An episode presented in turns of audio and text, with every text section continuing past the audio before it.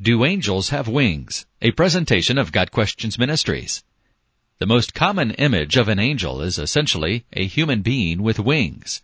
This is not biblical. The Bible often presents angels as appearing as human beings. However, this does not indicate that angels in their essence resemble human beings. Further, the Bible very rarely describes angels as having wings.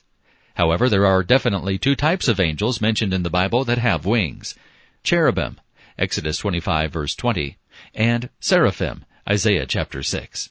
Cherubim and seraphim are two types of angels, possibly the two highest orders of angels. So this much is clear. Some angels do have wings. The Bible tells us that angels are spirit beings. Hebrews 1 verse 14. The descriptions of the cherubim in Ezekiel chapter 10 and the seraphim in Isaiah chapter 6 are highly unusual. It is clear that Ezekiel and Isaiah were having trouble accurately describing the amazing visions they saw of heaven and the angels. As spirit beings, it is unclear as to why the angels would require wings. A spirit being does not need wings in order to fly. The angels are not bound by the laws of the physical universe. So do angels have wings? Yes, some angels do have wings. However, we should not limit what the angels can or cannot do based on our limited understanding of the wings angels possess as described in the Bible. This has been a presentation of Got Questions Ministries, www.gotquestions.org.